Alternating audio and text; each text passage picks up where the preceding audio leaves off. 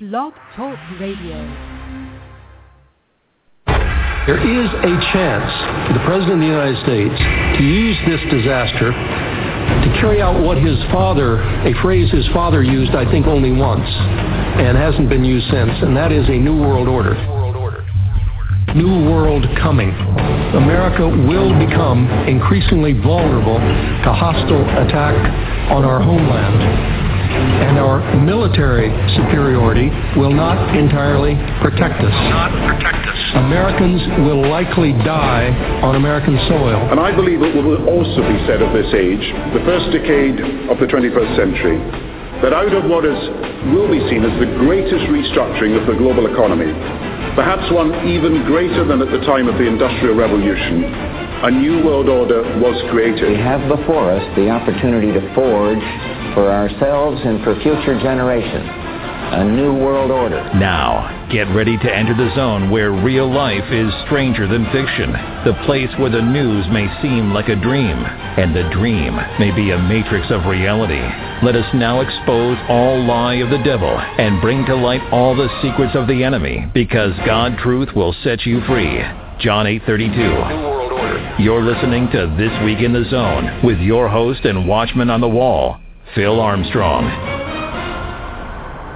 Hello and welcome to the Prophecy Zone. This is Brother Phil Armstrong, and we are going to have two amazing guests today. In the first hour, we have Frank Dimora, and he is the author of the last Chronicles of Planet Earth. And we've had him on before, and you know, we couldn't even contain in one show what he has to offer. Uh, we are going to be talking about Bible prophecy and uh, what is going on in, in, in Syria and the Middle East and our economy and, and the weather conditions and all this uh, signs that Christ is returning soon. In the second hour, we're going to have uh, Joel Richardson. He's the author of the Islamic Antichrist, and he's author of many other books, but that's the one I want to talk about since this is the first time we've had him on the show. Now, as far as the advertisement for radio shows, I'm uh, like I had Brother Frank on before. He was the um, he's the only person on the show, but had he been the first person, the first time he was on the show, he'd be the front of the show advertisement. But due to the fact that uh, he is uh, uh, on the second time, when I replay it, he'll be first, and um, the other guest will be second in the advertisement.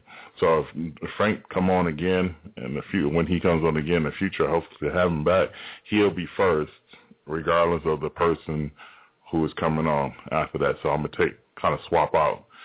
Um, so um, I want I want my um, guests, everybody, all my guests are important.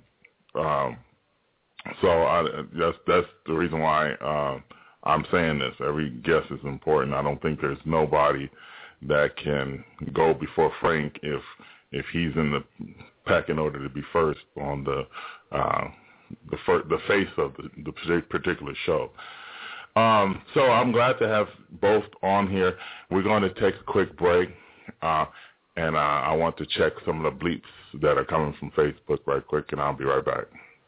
This next announcement is serious news, and you won't hear it in the mainstream media. We are living in an age full of catastrophic events, and it's getting worse. But before we go on, remember this website, highgrounds.us. In the past two decades, natural disasters have increased by 800% within the U.S. alone. Cataclysms like Hurricane Katrina killed and displaced thousands because they were not prepared. And the 2008 economic collapse could happen again, but be much, much worse. So type this into your web browser, highgrounds.us. Highgrounds.us is your complete source for family survival necessities. You'll find food and water with a shelf life of 25 to 30 years, plus tents, portable containers, light, heat, first aid, and much more. Go to our website, highgrounds.us, or call 1-888-202-9094. Place your order now and be prepared. That's H-I-G-H, highgrounds.us. Hope for the best, but prepare for the worst. highgrounds.us. October 30th, 1991. President George H.W. Bush initiates the Madrid peace process to divide the land of Israel. On the very same day, a freakish hurricane, now known as the perfect storm, destroys the Bush vacation home in Maine. And the pattern continues. Each time America compels Israel to vacate its territory, our land is devastated on virtually the same day by Hurricanes Andrew, Katrina, the Northridge earthquake, and Joplin's killer tornado. Is this coincidence? Or is there a spiritual cause and effect? In Genesis 17:8, God promised the land of Israel as an everlasting possession to Abraham and his Jewish descendants. That promise still stands.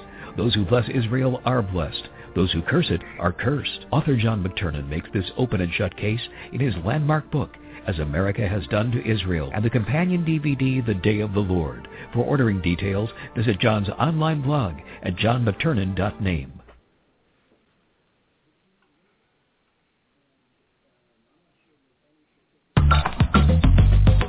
Now, be prepared to re-enter the zone, where only watchmen dare go, and only the fearless do venture. Now from the lands of the Pacific Northwest in FEMA Region 6, where we warn about your future and the rapture of the church of the concentration camps of the enemy. Your host once again, Phil Armstrong. Welcome back to the Zone, the Prophecy Zone.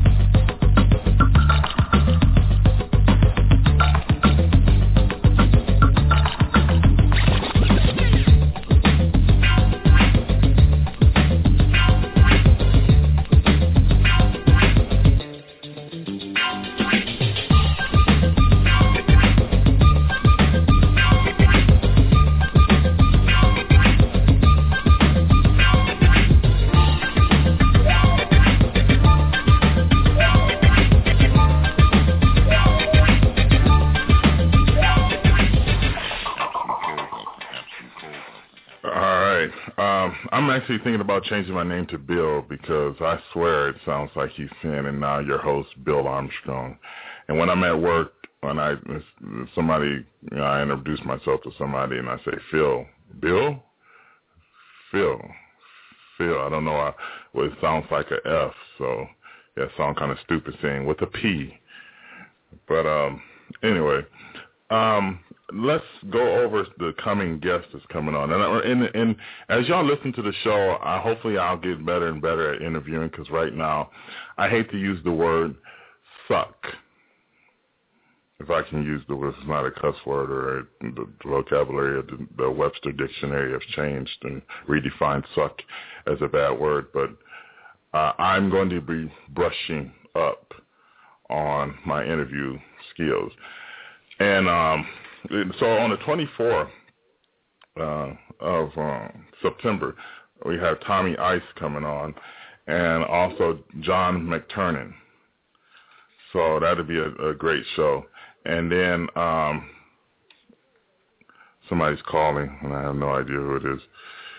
Anyway, uh, Nico Hill, uh, he was a uh, Ultimate Fighter champion who um, got into drugs and he became born again. He will be coming on on 28th along with August August Russo. I hope I'm not butchering his first name. It sounds like the month, I guess, August. Um, on the 29th of September, we have uh, Doc Mortief, Morkeef. And um, on the 2nd, we have Terry James and Nathan Jones. So it, it, we got a couple of days. I'll stop there uh, because I want to bring my guests on.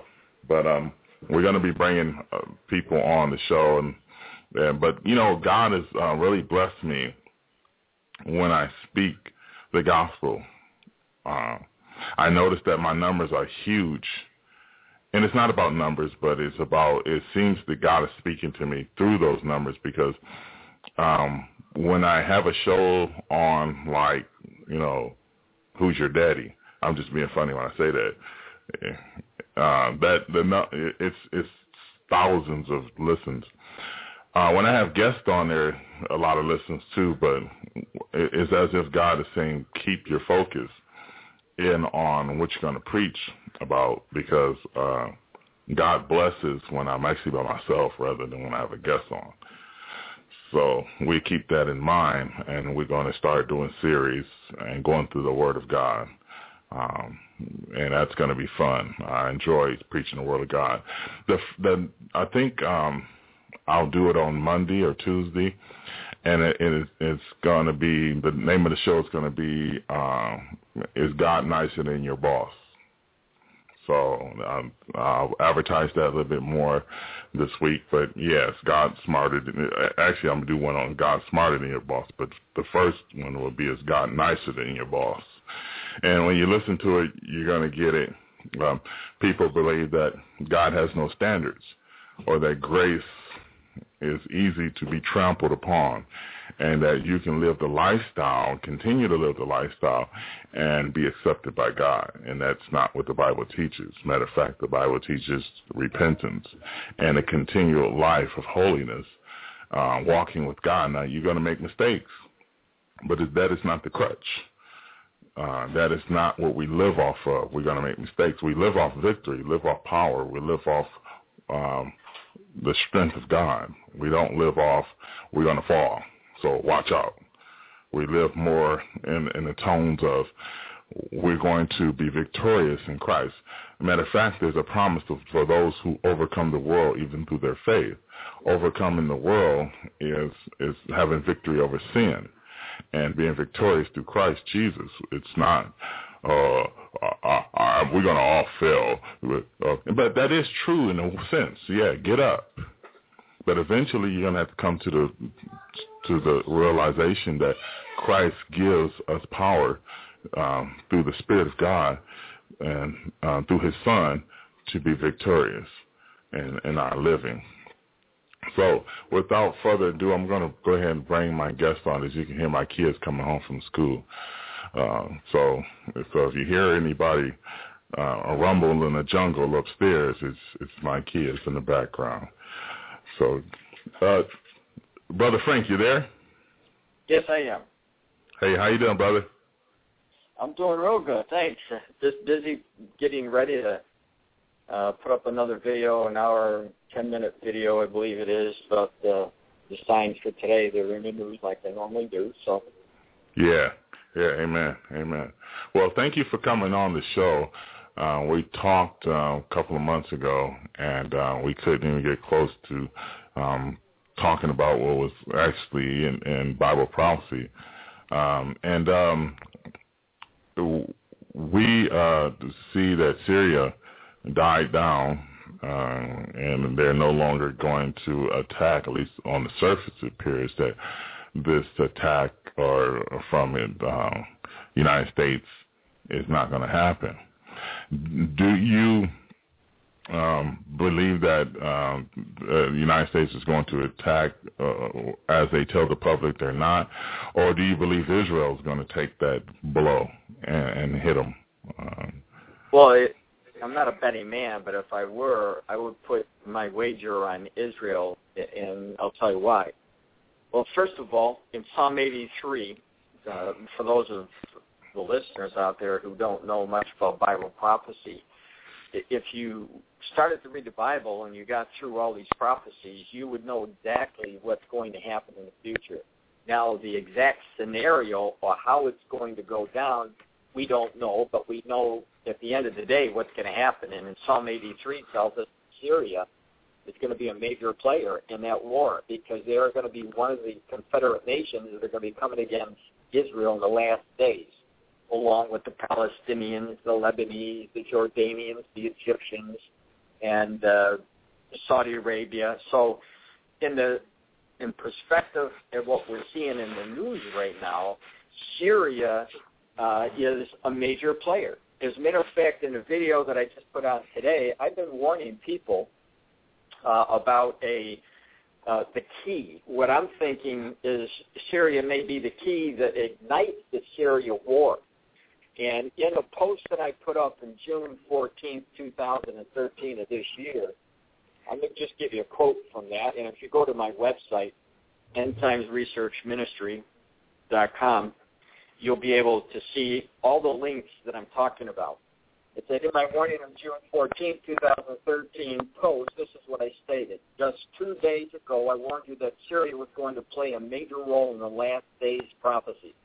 I said for years that I've been telling you that Syria may be the key to how the Psalm 83 war begins. And today there was an article with ambassador to Israel for the United States, Ambassador Oren. He was talking about Assad's regime as the keystone uh, to what's going to happen in the Middle East.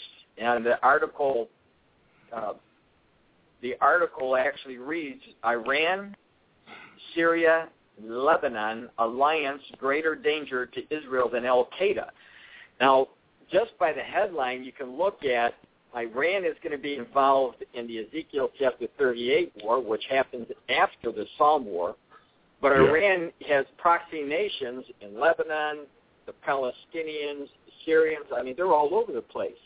So mm-hmm. when you look at the headline, it says Iran, Syria, and Lebanon alliance greater danger to Israel. You're not kidding because just this article alone, and it does come with a video, so if you go to my website, you'll be able to see the video, the, the news talking about this, mm-hmm. that it showed the alliance is building for that Psalm 83. So if the United States hit, and I had this plastered all over for years, if the United States does uh, hit Syria, Syria said that they would uh, attack Israel. And if that happens, then it, the game's over with. Israel will send in their jets, they'll send in their tanks, and they will take care of business. And I believe that the scenario could happen if Israel does have to take care of business and the rest of those Arabs see that this mighty military is going after Syria, then the rest of the Islamic brothers in that region bordering Israel will launch an attack thinking that hey, now's a good time to go with Syria to try to get rid of Israel. And obviously, yeah. if you know the Psalm 83, you know that Israel is going to uh, still stand. They're not going to lose that war. Yeah, yeah, that's uh, unbelievable that um, United States will probably actually stay out of it, and Israel will come back in and eventually uh, blow Damascus to smithereens. Um, I suggest you know we pray for Damascus because I mean hopefully the people clear out of there because they started to yeah. make a they started to make a pilgrimage out of there when when it, when this thing started uh, a couple of years ago. And the mm-hmm. the thing is, this thing has been going on for a while. I mean, I mean, I'm surprised it's still going. And um, I, I'm with you. I believe that Syria will be a stepping stone towards the um, the bridge between the age of grace and the age of um, you know the day of the Lord. And the reason why is, I mean, if I had a show a couple of years ago, I need to pull that show back up. And I was talking about how um, when you see uh, uh, Syria um, get involved and they're on the national television, then the time is short. And yeah. Because I, I don't know if you've been watching uh, how the, uh, the the Russians are coming in and showing their face, and as the leader, it seems like they are mostly the leader of these nations because they're supplying these nations with weaponry for the last who knows how many years. And it, it seems to me as I listen to and watch uh, Bible prophecy uh, come off the pages of the Bible and into the news, I see, I have a feeling, you know, I'm pretty sure you probably have the same feeling, many people out there, that it's almost singing to us. It's as if it was singing in our ears exactly what the Bible said will be happening. And um, the United States is not there but I mean, not in the way it's going to be right. You know, it's, it's, it's at our maximum power. Uh, we're going to be neutralized because eventually we're not going to be able to get over there. Um, and I, and I kind of like wonder how is it that, and this is a question, how is it that we're not able to respond and why the Obama administration is not able to, whoever's in office is not able to ex- respond to um, a Russian invasion and why the merchants of Tarsus and uh, Sedan and Dedan, why are there? I mean, if our if that much military is over there now, why aren't they able to respond, or do they really want to respond to an Israeli Well, uh, invasion? There's a couple, you know, reasons. I think that if you look uh, in my video today, I talk about uh, I put up the figure about who the the last world empire is, and Mm-hmm. the people who have studied the Bible know that Daniel was given the privilege of seeing all of the events, the major world powers from the time that he was alive all the way until the time that Jesus Christ was coming back. And at the end of his visions of who was going to be in power, he shows us that it was going to be the revived Roman Empire. Now, the Roman Empire is already existing. It's through the European community. And eventually what's going to happen, because right now there's 27 nations that are in the community, and they're the exact same nations that used to be in the old Roman Empire. So they're already here. Now it's going to filter down into 10 kings, the last part of Daniel's figure with the toes. And Christ talks about the 10 kings will give their power and authority over to the Antichrist. And so we know that the United States was never in Daniel's vision. He wasn't in the first Roman Empire, the United States, obviously. He's not going to be in the second. A lot of people are trying to come out with scriptures to show that the United States is the world power, or that in fact the United States is losing power. And when you get into my book, which you can download today free at my site, you'll see all of the evidence that I'm showing you that the United States is no longer a real superpower. They Yeah. don't have ability to do what they used to do when they were a real superpower, and they're cutting Yeah. back forces. And one of the things that Bin Laden said that he did to Russia, he broke them financially. He bankrupted the nation. And Bin Laden said, "We want you, your people, send your American boys over here because we'll do the same thing that we did for Russia. We'll bankrupt you." And now the United States is on its way to a $17 trillion deficit. We're not even sure if the government's going to keep running running next in the next two weeks, you know, because they're threatening to shut down the government. So we have today's news came out and said there's 50 million Americans who are now on food stamps. Now, in my book, I showed the progressions over the years. And I've been warning the people for years, you will see these numbers continue to go up because the United States has to go down in power to give way to the, Yeah. the last Roman Empire, which would be the European Union. Yeah. Now, how that's Yeah. going to happen, I believe it could happen uh, with an economic crisis. A lot of people think, and I even put this in my book in 1973 when I first wrote the book, and of course I'm updating it, but there's also a possibility that an EMP strike on the United. States would just take take the United States out. Nobody knows for sure exactly how it's going to happen, but we do know who the last world power is, and it is certainly it isn't the United States of America. They can't even take care of one war, let alone a huge one. Yeah, yeah, they t- we're taking care of like, I mean, we're we're actually spread it even more than it is on national media. I mean, we're spread it so thin. We're uh, we're probably in seventy above seventy countries. I mean, it might not be confrontations, it might not be um, a, a war, but it's it's operations. And when you spread it that thick, I mean, it, it, it's okay to have deterrence, you know, in certain areas, but we're spread it pretty thin. Right now, I'm I'm into your book, and I and I'm reading. uh Right now, at this very moment, I'm, t- I'm looking at the smart cards and uh, kind of like glancing over that. But um, your book is really intense with uh, lots of information, and I suggest people get that. I'm gonna put a um, link on my website for it, and I appreciate being free. I mean, because not many, it shows your heart because not many people are willing to give something for free in this day and age that we live in.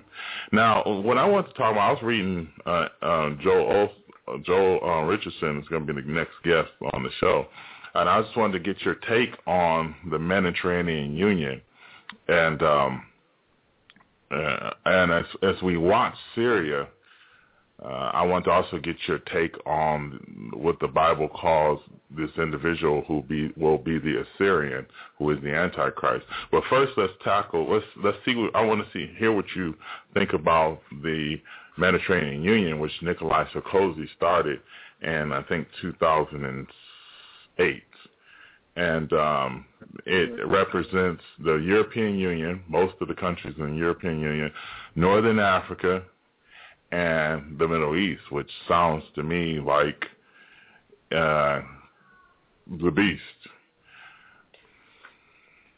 Well, like again, again, we just have to keep our eyes on the news to see what what happens because if it's not the Mediterranean Union, uh, I'm focusing more on the European Union because the European Union is the, the exact copy of it.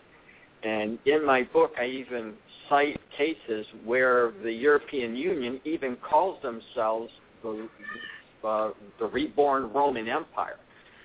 And when you take a look at what's happening with the European Union compared to the, the Mediterranean, what you're talking about, the European Union has difficulties. They have economic difficulties. They're having difficulties with immigration issues and predominantly the Muslim, Muslim issues. And when you look at uh, Daniel, when he talked Daniel chapter 2, I think it's verse 43, 41 through 43, talks about the not holding together or adhering together. And this is what I've been telling the people we should be watching what's happening in the European Union because if they start to disintegrate, they're already talking about splitting you know, into different groups. If one of these groups end up being 10 of these nations, you know we, we've just gotten that much closer. Now, on what you're talking about, if we should be looking on the other as well, the Mediterranean Union, because if we see signs of that, then we will will know. But we won't know until we get there closer to the event. Yeah. I mean, if we Yeah. were God standing up in heaven seeing the complete picture, we'd be able to say it. But He's given us enough information to understand what we should be looking for. Now, Yeah. in relation to what you're talking about, the Antichrist being a uh, a Muslim, uh, I think that it is very possible that the Antichrist will be a Muslim, and I think that it's very possible that he will come from the European Union. Now, Yeah. because the European Union has a lot of numbers of Muslims, and they're still populating the European Union, and we're st- you believe me, you're going to see more people who were elected into offices that are Muslim because of the sheer numbers. And for example, Turkey has been trying to get into the European Union for a long time, and just recently, which I cited in my book, it shows them that they're asking or making overtures now to bring Turkey in. So if Turkey got in, you would have the Ottoman Empire ruler, so to speak, in the European Union. So there's a lot of variables that we don't know that I'm looking for. Yeah. I see. And, you know, yeah. Yeah. Uh, the European Constitution, I'm reading in your book, and uh, they're talking about uh, that they, they written that to take God out of it. Do they have God in their Constitution or not? No, they they left it straight out. The Pope, at the time it was Pope Paul, he wanted to uh, uh, have that put in there, and they refused him. So, no, there's no mention of God. I mean, it, it is, uh, you know, primarily almost atheistic. Yeah, yeah. Now let's So- talk. Go back. Let's talk about uh, the American economy because I wanted to talk about uh, the uh, durability of the economy because of the derivatives and the highly sophisticated instruments that um, people do not really, the general public don't even consider. Is that I think the um, uh, what's the name of that? I just heard it last night. When you read like three or four books at the same time, you get kind of mixed up. And I think that was actually a videotape. But the Grand Spiegel Act or something like that, who was legalizing, um, actually separating uh, commercial investments to private investments, meaning that there was no legis- there was no uh, I say rules or regulations prohibiting people to go out and buy highly sophisticated derivatives, which, uh, for instance, Hewlett Packard can go out and buy um, a, a billion dollar worth of um, stocks with just a hundred million dollars, and there's no money in in, in between. Now I'm I'm looking at your book uh, again, and uh, and I'm looking at where it, it talks about the mark of the beast and uh, the global. It's going to be globalization of the economy, and and it's going to be everybody coming together as one. Um, the United States is not in Bible prophecy, of course, and you mentioned that before. What is your take on um, the United States, and um, is it going to be uh, the the stock market that collapses and, um, that that makes us go out of existence? Uh, what do you see as far as the economy and the stock market? Well, I've you know I've been saying for a long time that the United, the United States, the way it looks, is not going to rebound, and it's just going to get worse. Uh, especially when you see the Obamacare coming, it's they just they're not ready for it, and the the United States doesn't have the money. And when you start uh, forcing people, businesses, and this is already happening, by the way, uh, major employers will start putting their uh, workers at a 29-hour week to get bypass the Obamacare. I yes. just was down in Palm Springs talking to a, a, a car manufacturer, and he was telling me that that's what he was going to do. So I'm sure that there's going to be a lot of other people that's their loophole trying to get out of it, and all it's going to do is hurt the economy that's already stalled. It's been Yeah. stalled for a long time, and Obama's put more people in the food line than any president that I know of. And it's not going to get any better. And one of the reasons why I say it's not going to get any better is because of the agenda that Obama is carrying on Israel. He has cursed this nation by trying to divide up. John Kerry's over in Israel right now trying to uh, install the peace talks or get the peace talks going again.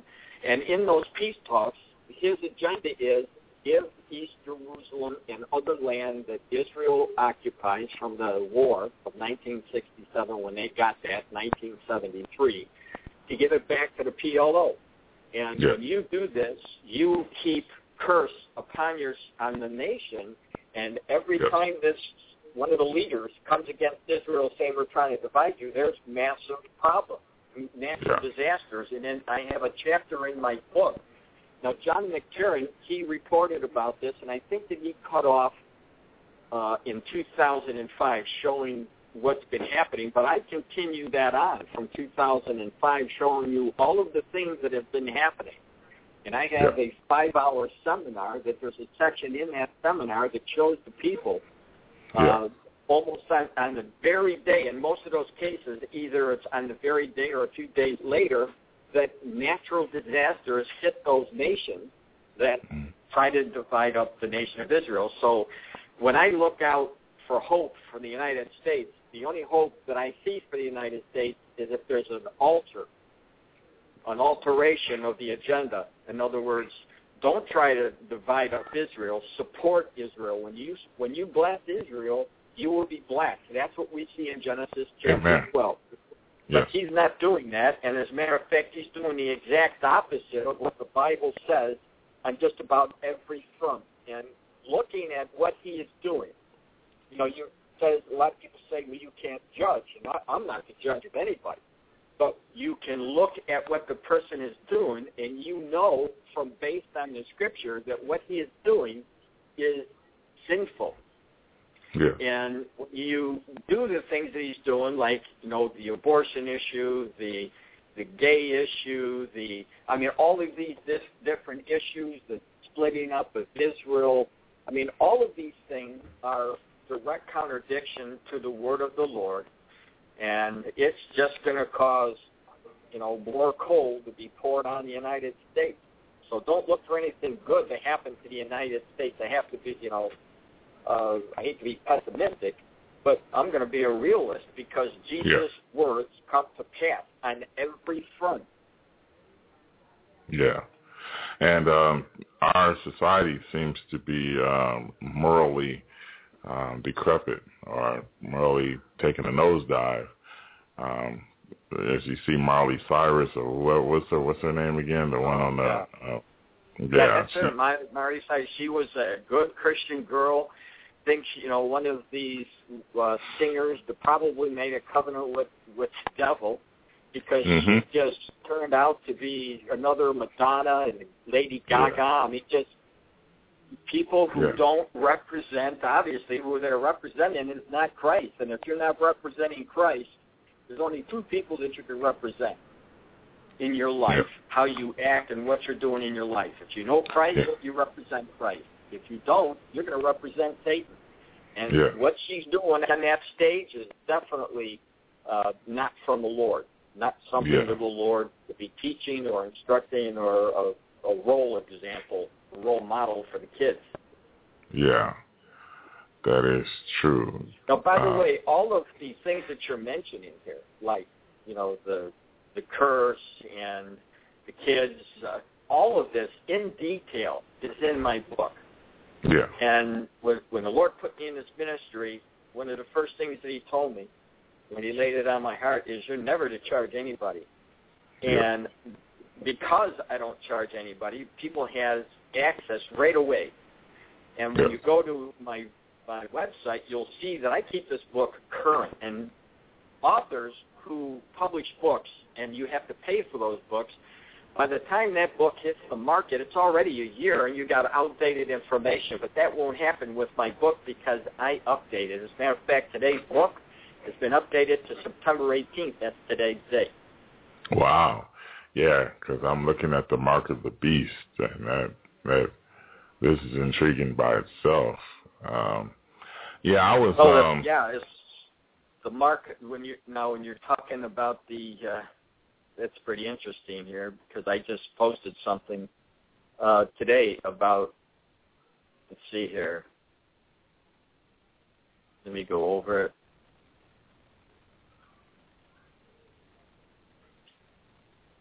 It's amazing Just take a how oh, it's amazing how the uh, uh, technology uh, increases um, and advances throughout time. And uh, what do you see about the mark of the beast? What technology advancements have it been? Because I've been looking, I've been even looking at it for a while. So I'm taking it that they are coming up with new advances and and and this RF RFID uh, technology. Now, some people think it's a, a tattoo. Um, I seem to think it's in the right hand or forehead or under the skin. What do you think? Well, if you go, there's a section in my book about that. Yeah, I'm going to pull something up for you here. Uh, let's see here, because I would really like to to read this for you because it just is something that came out today. Are you still there? Yes, I am. Oh, I was just reading. Yeah. Uh, Yeah, because you're talking about you know what's going on with the, the mark of the beast, and Yeah. really interesting article that came out today. And I'd like to pull in two prophecies. Number one is obviously we have to talk about Revelation chapter 13 verses 16 through 17, where Christ Yeah. warns us about the Antichrist, and he Yeah. says this, and he causeth all both small, small and great, rich or poor, free and bond, to receive a mark in the right hand or in their forehead. And that no oh, man might buy or sell, say he had the mark or the name of the beast or the number of his name. All right, so we know that the he that he's talking about is the Antichrist. A lot of people say it's symbolic. It's not symbolic. It's a person No. called Yeah. the he, sits in the temple. There's other scriptures. Now, the other prophecy I want to pull in is Daniel chapter 12, verse 4, where the Lord showed us specifically our generation is going to be really pinpointed to two things. Number one, increase in knowledge, and that's where I'm going to center right now. Because Yeah. in order to bring out a product or bring out a procedure or bring out the technology that is being used or could be used by the Antichrist, that generation would have to increase in knowledge, and our generation is the only generation who would able to fit that uh, niche right there. Mhm. So, for example, let me give you an example. It says, today today's news out of Israel. This is the headline: Will Israel be the world's first no-cash society? So the government on Tuesday authorized establishment of a committee that will examine ways to eliminate cash from the Israeli economy. Hmm. Better to prevent citizens from cheating on their taxes. Sounds like something Obama would do. The committee will be chairman of Yair Lapid, director of the Prime Minister's office. Cash is easily passed from individual to individual, and transactions using cash can take place without the tax man's supervision. Not so electronic trans transactions with modern computers, banks that can keep tabs on how much people deposit into their accounts and how much they withdraw, while credit card companies have an up to the second record on how people spend. And according to many of these officials, cash is bad. I mean, we're heading right down to what Revelation shows. Oh, because yes. it allows individuals to get their own tax payments responsibilities. And today, the enterprising tax collector cannot easily compare income with outflow. While he may suspect that a person living beyond his report uh, reported means is cheating on their taxes, there's no way to, to know for sure without solid evidence. In a cashless economy, all records will be electronic. And checking who making what you are excuse me make what and how much you owe the taxes. And collecting it before it gets to their account will be much simpler matter. The theory goes now within that there is a in this article when you go to my site there is a video that plays that shows you the the new uh, procedures or the new technologies one of them they have this antenna that they put in your skin or on your skin, and it will be able to identify you and deduct from your checking account and whatnot. Hmm. So in my book, I show you a lot of these uh, different types of technology, like VeriChip, the the invisible tattoos or not invisible tattoos, the markings that you put right in your hand. I mean, it's already here. In many Yeah. of the places it, when you read my book, you'll see that they're already using it in the European Union, which is the revived Roman Empire, in the nightclubs, and it's spreading like wildfire. The kids Mhm. go in there, they get a chip put in their arm or in their hand.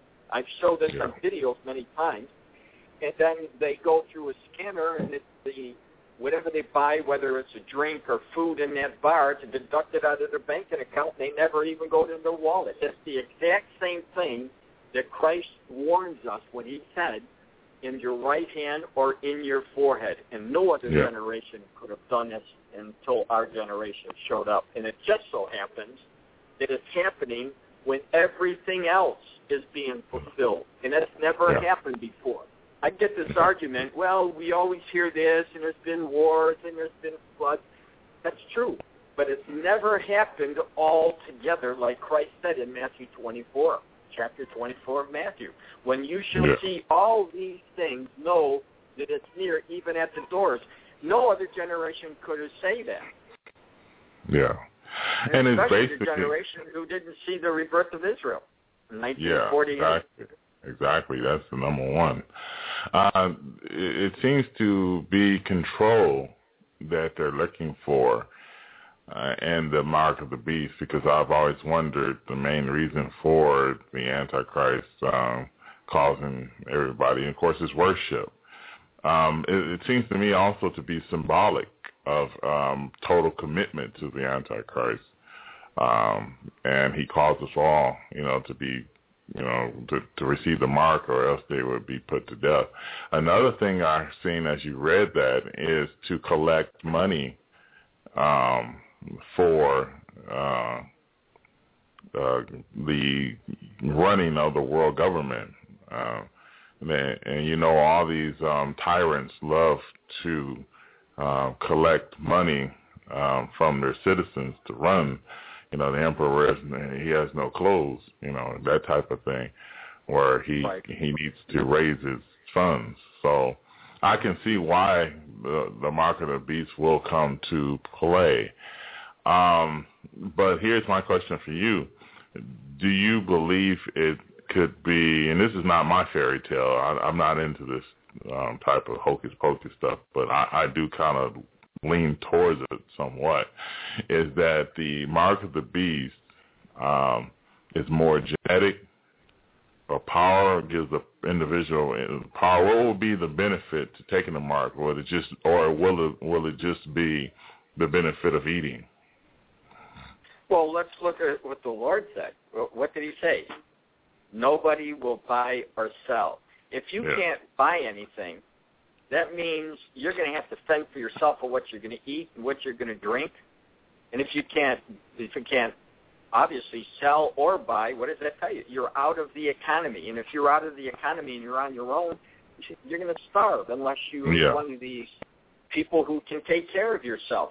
So it's not symbolic. The Lord shows us exactly what's going to happen, and, and it's it's obedience to the Antichrist. We're seeing the same thing happen with Nebuchadnezzar when they were when they were forced to bow down and worship him. If they did what they do, they killed him. This is what the Antichrist is going to do. Yeah. So we're seeing a repeat, and it's not symbolic. It's a real person who's going to have the power. Now, how is that power going to come? Well, one of the ways is you have a world economy problem, crisis, depression.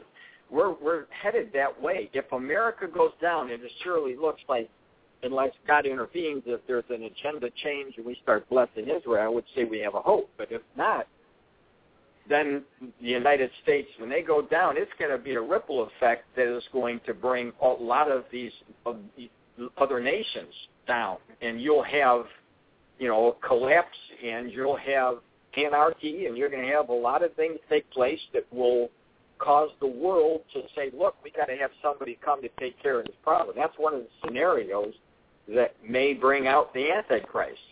Yes. Yeah. Either that Yeah. or the Vatican will usher in the alien, uh, the alien, you know, Messiah. Yeah, yeah. Well, why are so many people conservative? They're they're straight up conservative. Since you mentioned that, they're very conservative and and very cautious. And I don't sometimes I don't blame them at the Comet Elenin and some of the other things. But for instance, the Bible says that the God shall send them a strong delusion. What is that strong delusion in your um, estimation or opinion, rather? You know, it does. That's all it says there. You're talking about the scripture in Ephesians, uh, and it- it doesn't say what it is, but Yeah. it's strong enough to, you know, to to wreak havoc, uh, and a strong delusion that if you know, if it were possible to deceive the elect. So, whatever it is, it's not going to be, it's not going to be something.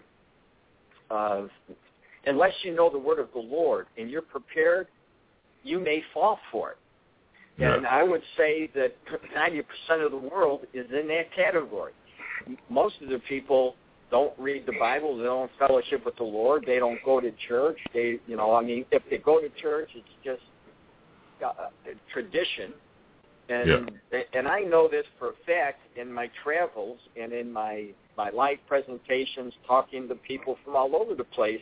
The people aren't ready. There's only 10 percent of most of most of the fellowships that I've been in that do all the work of the church, and they're the ones that read the Bible and they know what's going on. The rest of the people are out there just trying to figure it out, or not even figuring it out. They just are happy enough to go to church, thinking that they're they're okay, and that's it.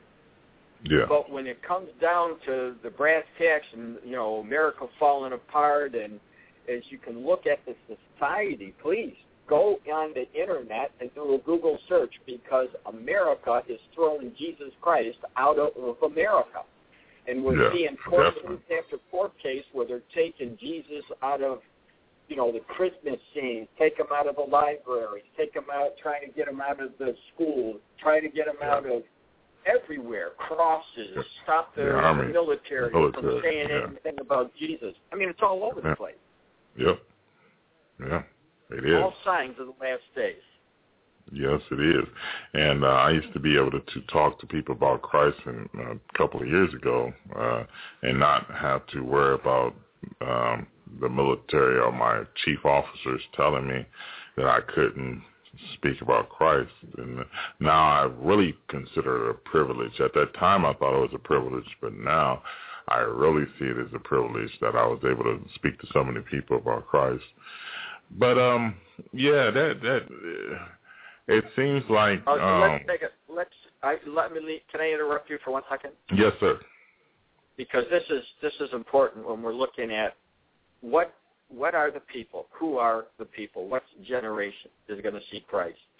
And when you look around and you see what Jesus said about the characteristics in Matthew 24 when he talked about uh, the the days of Noah, and when it talks about in Luke chapter 17 about Lot's generation, that those are the characteristics that Jesus said you will see at the end times. That generation would be just like Noah's generation, just like Lot's generation.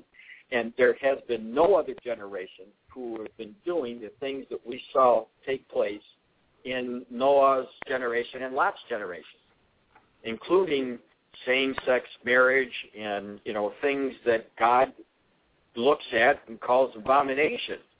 But their the characteristics are here. Now that's not to say that any Christian should go out and hate these people because we're that's not our commission. Our commission is to be a mirror of Christ, to love all people, but to spread His word with love. And if they hate us, that's their business. But we're not to hate anybody.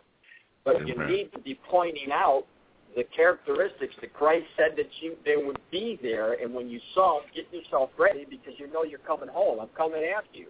Those characteristics are here. And in my book and in my live presentations, I show every nation in every state that has abandoned the, the precepts of God and has gone to same-sex marriage, and it's it's spreading like wildfire. And the reason why it is is because we're that much closer to the rapture of the church and the beginning of the seven-year tribulation. Amen. Amen. So why don't you tell people how to uh, get in touch with you uh, as far as your materials, your your book, and uh, anything else you want to tell them, especially the number one thing is to um, be prepared and be ready for Christ's return. Yeah. Now, the only way that you're going to actually be ready, you know, I know it, and anybody that loves, that loves the Lord knows it. You have to be born again. John 3 3. This is what Jesus told Nicodemus. You have to understand that if you haven't made a commitment to Christ and recognized Him and received Him as your Savior, you're on your way to hell. And there's no other easy way that I could say this. It's a it's a black and white issue. Either you believe and you're on your way to heaven, or you don't believe and you're in Satan's camp. And the only way that you can be in the Lord's camp, and He's sending all of these signs to us to get us ready, uh, is to receive Christ. And I would say to anybody out there that hasn't made a commitment or who's been on the fence, now is the time to either jump in either direction. But it, I advise you to jump in the direction of Jesus because you're not going to like where you end up if you don't uh, come into the Lord's hands. Amen. And so ask Him to, re- you know, to forgive you, and He will forgive. That's what the Lord is all about. He's loving. I know that there's a lot of things that people say, well, He's, you know, He's causing sicknesses and wars and all this, but, but people don't understand God. He allows things to happen, but the end result is always for the good of those that love the Lord. That's what we know from the Lord. So accepting Christ Yeah. is number one step. You have to do that. And nobody can go to the Father unless it's through Jesus Christ. We know that from the book of John. Yeah. Yes, indeed, indeed. And if they want to get in touch with me, get to the website. Uh, you can go to www.endtimesresearchministry. And Amen. once you get there, or you can go to my other, I have an older site, but I keep that running as well. Uh, that's a little easier to, to remember, BibleProphecyMan.com. But the newer site is where I usually uh, I put most of my information up there, and what I'll do is I'll transfer that information to my older site. But the newer site is a lot better, and people can go over there. And on either site, you'll have the link to download my book for free. Okay. Thank you, Frank, for coming on the show, and I appreciate it so much. Um, you're always full of information, and and and you're, almost, you're always a blessing. Um, and I thank you for coming on, brother. Well, thank you for having me. It's been a pleasure again. You take care yes, now. Sir. God bless. You too. You too. God bless. Right. So, and give them my email address if they have any questions. Okay, I sure will. Thank you. You're welcome. Frank Dimora, uh, author of the last Chronicles of Planet Earth. We're going to take a break, and we'll be back with our next guest. We'll be back.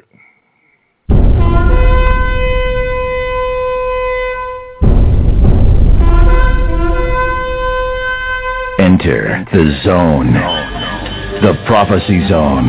Your end time watchman, bringing you light in a dark world where truth is rivaled with a lie and the matrix is normal life. Luke 21. And there shall be signs in the sun, and in the moon, and in the stars, and upon the earth distress of nations, with perplexity, the sea and the waves roaring, men's hearts failing them for fear, and for looking after those things which are coming on the earth, for the powers of heaven shall be shaken, and then shall they see the Son of Man coming in a cloud, with power and great glory. And when these things begin to come to pass, then look up, and lift up your heads, for your redemption draweth nigh. You are now in the zone. So be ready to enter the light or truth about the end of days, so you will be ready for the coming of the Lord. You are in the zone, the prophecy zone. So join us for the next hour as we look at world events in line with Bible prophecy, so you'll be informed and be ready for the coming of Jesus Christ. Hello, welcome to the Prophecy Zone. This is Brother Phil Armstrong, and we have a special guest today. We have Joel Richardson, the author of the Islamic Antichrist.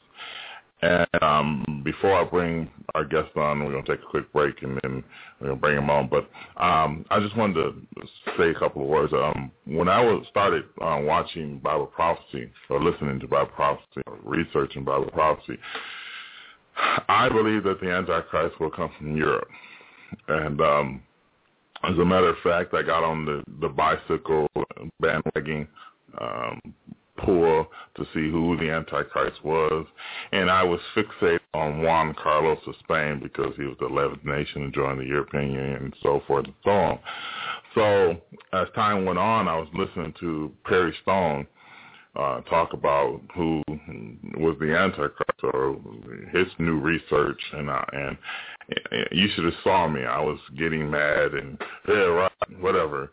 And as he started to explain himself, it, it was not until Joel Richardson that I was actually, and that was just a few maybe a year ago, maybe a little bit longer, and then I started to be totally convinced that the Antichrist was uh, going to come from the Middle East. Also, a pastor of mine who never talked about Bible prophecy. That's really what that's was really what upset me. Is that how do you know you don't even talk about Bible prophecy? But we were over at his house for dinner, and he's talking about the Assyrian. So I got upset with that also.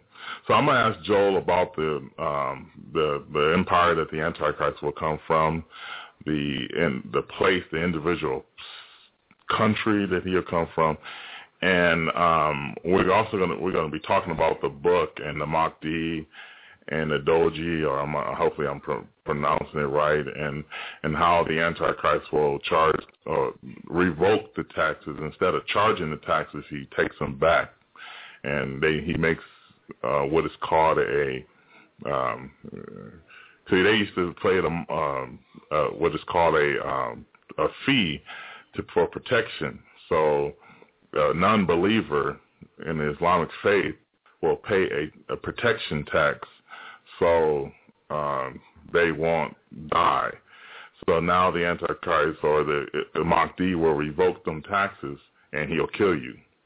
But um, I thought that's pretty interesting in the book, and I also thought the D- Daiji, I don't know if I mean pronounced it right, was pretty interesting also. So we'll take a look at this. We'll be right back, and then we're gonna bring our guest on. We'll be back.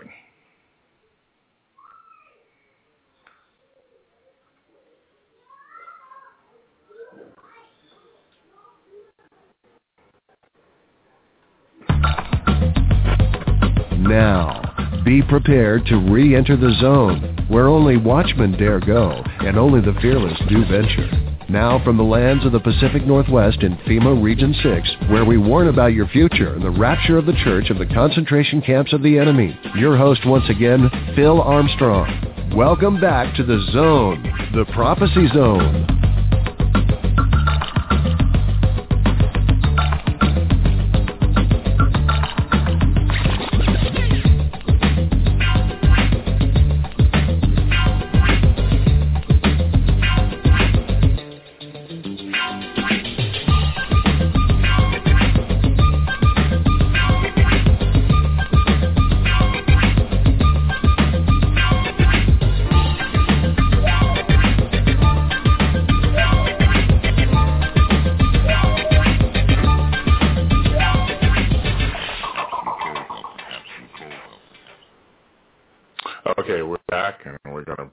Guest on.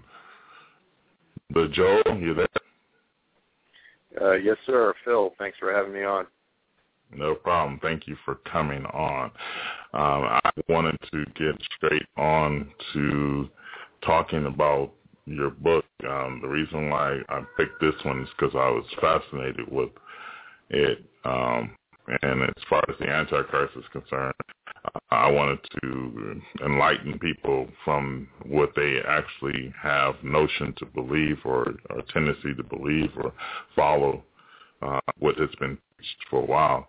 And, I, and as far as far as I'm concerned, what's been preached should stay the same when it comes to um, Bible prophecy.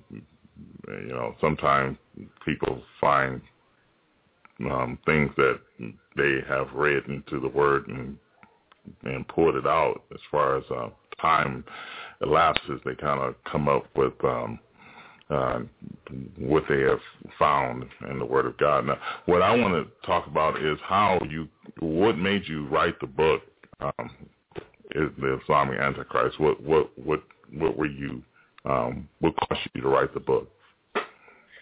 Sure. Well, my background uh, for many years, I was moving toward uh, becoming a missionary to the Islamic world, specifically the Middle East, was I guess part of my five or ten year plan. Um, uh, life happened, and uh, after getting married, uh, we got pregnant almost right away. There was just a lot of things that took place. My wife has uh, some long-term physical uh, disabilities. Um, it, it became clear that I was not going to be able to move uh, a young family to the Middle East, so I was continuing to reach out to Muslims uh, throughout much of the 90s. Um, around the turn of the uh, the century, uh, I was doing a lot of email correspondence, volunteering for ministries that were reaching out to Muslims. We were, you know, answering questions and so forth. And it was after 9/11 uh, that we saw a massive influx of Westerners, many of whom claimed to uh, be Christians or who were raised as Christians, some nominal, some not, that were actually interested in seeking out and many even converting to Islam. Mm. So it was during those days uh, that I began to uh, discern that Islam was more than just another false religion out of many other religions, you know, Hinduism, Buddhism, that there is in fact a, a fairly seductive power uh, behind Islam, and, and that became very clear in those days. It was also during that time that I was really involved in studying and trying to, to grapple with and understand Islamic eschatology, what Muslims are expecting with regard to the end times. And so it was after a few years of, of very involved study that I really felt as though it was necessary to make this information available to the church, let the church look at it, chew on it, decide for themselves what they feel. Uh, but essentially, as, as you've already begun to discuss, what I was articulating is that the Antichrist, his empire, and his religion would come out of the Middle East, uh, and then in fact that, that religion is Islam, as opposed to, uh, again, the, the very Eurocentric, Western-centric, uh, perspective that you and I basically were raised on uh, with regard to biblical prophecy. Yeah. Now, what do people uh, as you write this, you've written this book. Basically, what does the church? What response do you get as you travel? Uh, now I know when you go to a conference, they know what they're expecting. Uh, now, if you go to a conference where there's four or five or six other speakers, what do people say to you? Are they still stuck on believing? Well, I don't like to say stuck. Do, do they believe the, that uh, uh, the Antichrist has come from Europe, or he's a Barack Obama, or do or, or, or do they give you a little bit of um, leeway? Or I, I, I'm thinking, I'm toying with your idea. I'm toying with what you've written about. I'm kind of like leaning towards what you're leaning uh, uh, wrote about. Do they give you that type of leeway, or do they mostly give you trouble? It depends. Like you said, when I am the only speaker, then usually people coming have heard of or read uh, my stuff, and so they're they're usually already on board. When I go to the larger conferences, for instance, I'm going to Chuck Missler's Strategic Perspectives conference next month. There'll be a few different speakers. You know, you'll have the the UFO Nephilim kind of crowd and a lot of different crowds. Um, I find that uh, depending on, you know, unfortunately, I'll just say what camp uh, they were previously in, people most often stick with their team. And so, you know, if someone says, you know, it's just like in the Bible. Someone says, "I'm of Apollo," "I'm of Paul," "I'm," of, and other yeah. says, "I'm of Jesus." And so, you know, somebody says, "Well, I'm a big fan of this particular teacher or that teacher. I went to Dallas." Usually, yeah. they'll be faithful to those that mm-hmm. they were raised on. Now, mm-hmm. after I have the opportunity to share and speak, I do find that people are much more open. Um, yeah. But unfortunately, for many that I don't have the opportunity to speak to, they just hear about something on the internet. There is a lot of reactionism and and protectionism, and and I guess I'll just say, you know, defending the team. Um, but I, really, I believe at this point, you know, Phil, it's kind of like the preterists. They they look at Israel and they say, well, yeah, the nation of Israel's been reestablished, but it, that was not really prophesied in the Bible. You know, they say it's just a coincidence. You know, it, to me, the argument's done. Israel's been reestablished. The Bible mm-hmm. said it was going to take place. Likewise with Islam, you know, people can argue that really we need to be concerned with Pope Francis and his crew. You know, that's that's the big threat. To me, mm-hmm. when I look out at the world, at this point, if people don't have enough discernment to recognize that Islam is the premier challenge of the church before the return of Jesus, then in my opinion, they're they're purposely blinding themselves to really the reality on the ground. Amen. Amen. So let's talk about the Mahdi. Um, and I, I want to go to the similarities with what you found because um, I've already read it. But I want I want you to tell the listeners what are the similarities to make this special, make this, I don't know if I want to call it prophecy, make the Islamic view on eschatology um, so amazing. But what really brings it out is the Muslim Jesus, because what you're defining in, the, in your book is that it's one it's one thing to have the Mahdi and uh, the Antichrist of the Bible come to sim- be similar, but to have the Muslim Jesus, which is a false Jesus, and the false prophet in the Bible makes it really, really intriguing. Uh, so let's talk about the similarities between the Mahdi and the Antichrist, and then we'll cover the Muslim Jesus and the false prophet. Sure, and let me just qualify this as well, which you began to do. I don't ascribe any prophetic value whatsoever to what Muslims expect, to Islamic prophecy. I don't ascribe any divine inspiration. It has no genuinely prophetic value, but it does have value in terms of for us to understand what 1.6 billion people are expecting in the earth. What are mm-hmm. Muslims expecting, particularly those that fill the nations which surround Israel? I think that is certainly a relevant issue for us to be aware of. Yeah. Um, and so within, you know, the Bible you have two primary bad guys. We'll say you have the Antichrist and the false prophet in terms of the story, the template of the last days. And then, of course, you have the primary uh, good guy, which is Jesus. And you could throw in some secondary characters like the two witnesses and so forth. But yeah. really, have those you have those three primary characters: the the Antichrist, the false prophet, and then and then the Messiah. Well, likewise within Islamic eschatology, you have three primary characters, except they have two good guys and they have one bad guy. Now, their primary good guy, from their perspective, is uh, is the Mehdi, uh, and you can just say in English the Mahdi. Um, mm-hmm. But he's their primary Messiah figure, and so what Muslims are expecting, according to their own prophecies, is that in the last days a Messiah, Savior-like figure would come out uh, and emerge. Now, the Shia, that's the minority sect, that's the 10, 12 uh, percent, primarily in Iran. They're waiting for a very specific individual to actually return. Uh, he's Mm-hmm. someone that they believe has been in this sort of state of occultation, suspended animation, and he's going to uh, reappear.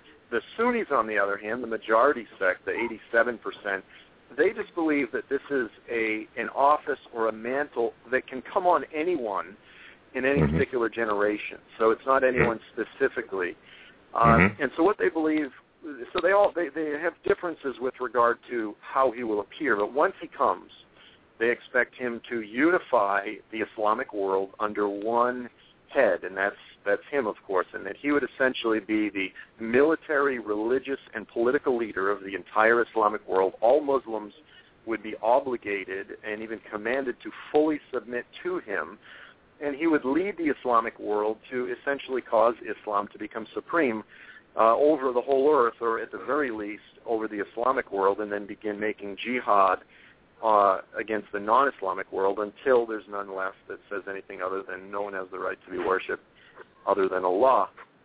Mhm. Now, when we compare the Mehdi with uh, the the biblical Antichrist, we see a lot of similarities, such as the fact that the biblical Antichrist will specifically set up his seat of authority in Jerusalem on the Temple Mount. Uh, Mhm. likewise, Mu- Muslims are expecting the Mehdi to establish his seat of global authority from the Temple Mount. Mhm. Um, the Bible the Bible teaches that the Antichrist would rule specifically for a period of seven years. I mean, this is his primary his primary career, if you will. Everyone's familiar with that final seven year period, uh, in the middle of which he establishes the abomination of desolation. Well, likewise, Muslims believe that the Mehdi will rule specifically for a period of seven years.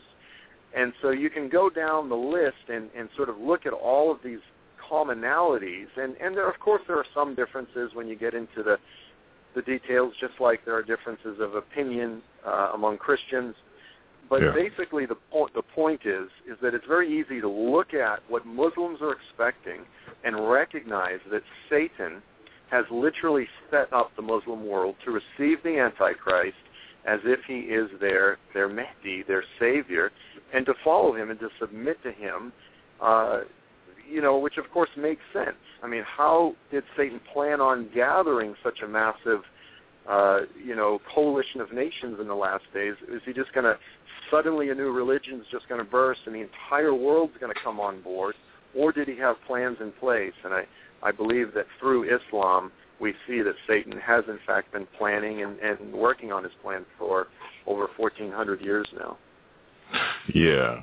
Now, uh, as far as the uh, as far as Allah is concerned, um, did you do any study as far as as Allah being Satan in any kind of way? I'm I'm just coming to the point, and then we we move on because it, it's when I read uh, Daniel chapter 11, and it says that the Antichrist will not um, follow the God of his fathers.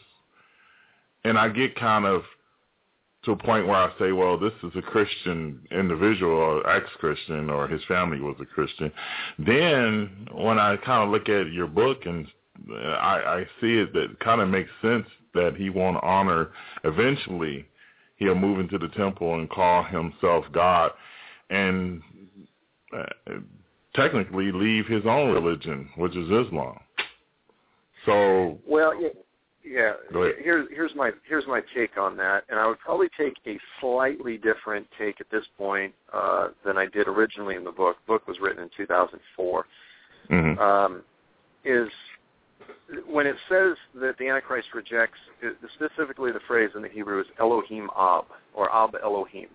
It's the Mhm. same phrase that's used 25 other times in the Hebrew scriptures, which is always uh, the God of the fathers, the God of Abraham, Isaac, and Jacob. Yeah, So it's okay. a it's a common biblical phrase that refers simply to the God of the Bible, and so Yeah. he pays no heed to let's say the Father, God the Father, Elohim Ab.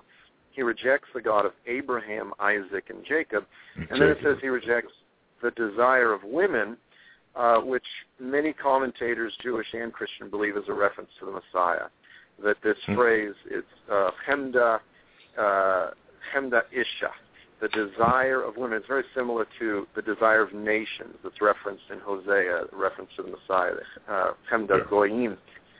Um, that essentially what it's saying there is it says he rejects the Father, he rejects the Son.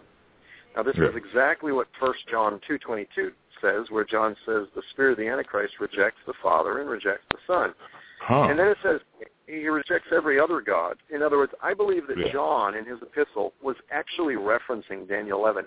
Daniel 11 is the only place in the Old Testament where the theology of the Antichrist is very clearly laid out. So it says he rejects the God of the fathers, the God of Abraham, Isaac, and Jacob. He, he rejects the God. Uh, he rejects the Messiah, the desire of women. He rejects every other God. So he has three denials, and then it says, but there is a God that he does honor, and that's the God of forces or fortresses, or essentially a God of war. You could say a Hmm. God of jihad. yeah. So, you know, it, the thing of it is, is oftentimes what it actually says in Thessalonians, it says he sets himself in the temple of God as though he is God. Um, it, you know, some translations they make it sound as though he's going to pull a David Koresh and come out and say, "Hey, everybody, I'm God," and that very well may be the case. But personally, I, what I believe at this point is that it is simply the act of setting in God's feet. When he sets himself in the temple of God, he's doing, he's positioning himself uh, in a place that only God himself is allowed to be positioned. And the act itself is essentially the act of declaring himself equal to God because a lot of people say he'll call himself God, but see, Daniel is very clear that he will speak unheard of things against the God of gods, against the Most High. He'll blaspheme the name of, of the God of the Bible. So certainly, in terms of calling himself God, he certainly won't call himself the God of the Bible. Yeah. Um, so, you know, all that to say is, personally, I, I, I tend to believe that he's going to demand worship for the God of Islam. And Hmm. um, and do I do I believe that Allah is Satan? Well, Jesus made a reference in Revelation two and talking about the temple of Zeus, and he said, "I know where Yeah. you live, where the where the altar of Satan is, where the, the throne of Satan is." So Jesus himself referred to Zeus as Satan. Personally, I believe today Jesus again would refer to Allah, the Allah of the of the Quran, as uh, as Satan, and I don't have any problem uh, making that statement. Okay, all right. Now let me let's let's talk about uh, and, and we're going to deviate just a second and make some sense. It'll make some sense in a few minutes. Um, Revelations chapter seventeen. It talks about the women um, that rise the beast, and it says, "And the woman was arrayed in purple and scarlet color." and decked with gold and precious stones and pearls, having a golden cup in her hand, in her in her hands, know, uh, full of abomination and filthiness of her fornication. And, and it says, upon her her forehead was a name written, Mystery Babylon the Great, the mother of harlots and abominations of the earth. Now, I might as well finish that. And I saw the woman drunken with her blood of the saints, with blood, with the blood of the saints. Uh, it says, and with the blood of the martyrs of Jesus. And when I saw her, I wondered with great admiration. Now, tie this in as far as the world religions. Now, as far as the New Age movement and all this other stuff, uh, how is it that the religions seem to be a bit fat melting pot of different religions coming together. I noticed that the Pope is being more tolerant, big time, um, with other religions. How is it that Islam will fit into, or how is it that the other religions will fit into Islam's plan of dominating the world?